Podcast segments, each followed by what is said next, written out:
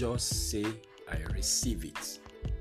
Recently, my daughter said this to me after church service Daddy, I want to pass my exams. I want to score 60 over 60.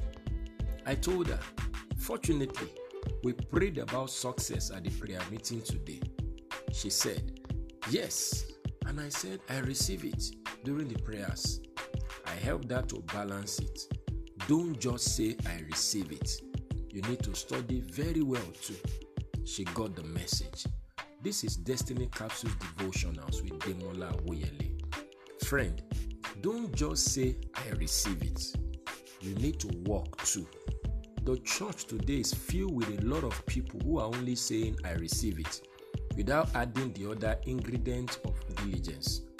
We now have pastors who would only pray for people without empowering them with wisdom principles that make for a life of success.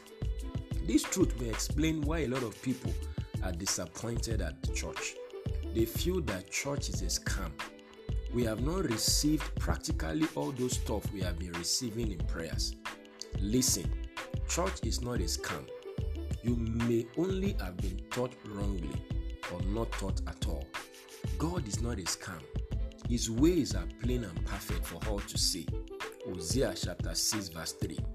You need to be under the right pastoral leadership so that you can be exposed to a balanced understanding of God and the Christian life.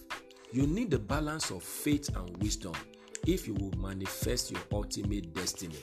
With faith, you would say, I receive it, and with wisdom, you will go out there to add a practical dimension that will fast track your receiving.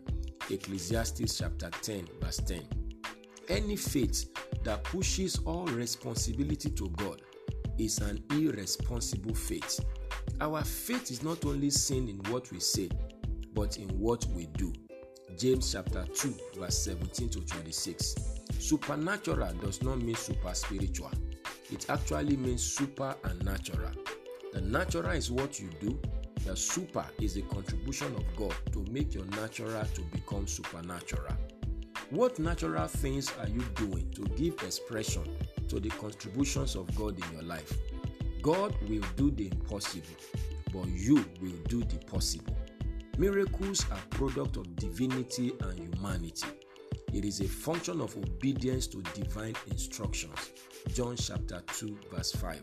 Miracles are lined up for you this season, but you need to do beyond I receive it.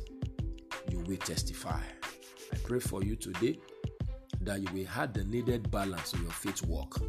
You will not only be claiming promises without going out there to give effect to the promises of God in your life by your effort and diligence as you stand up with this truth today, may the miracles that have been aligned on your path of destiny, may they find their way into your life. May you operate with the balance of faith and wisdom, fulfilling your ultimate destiny.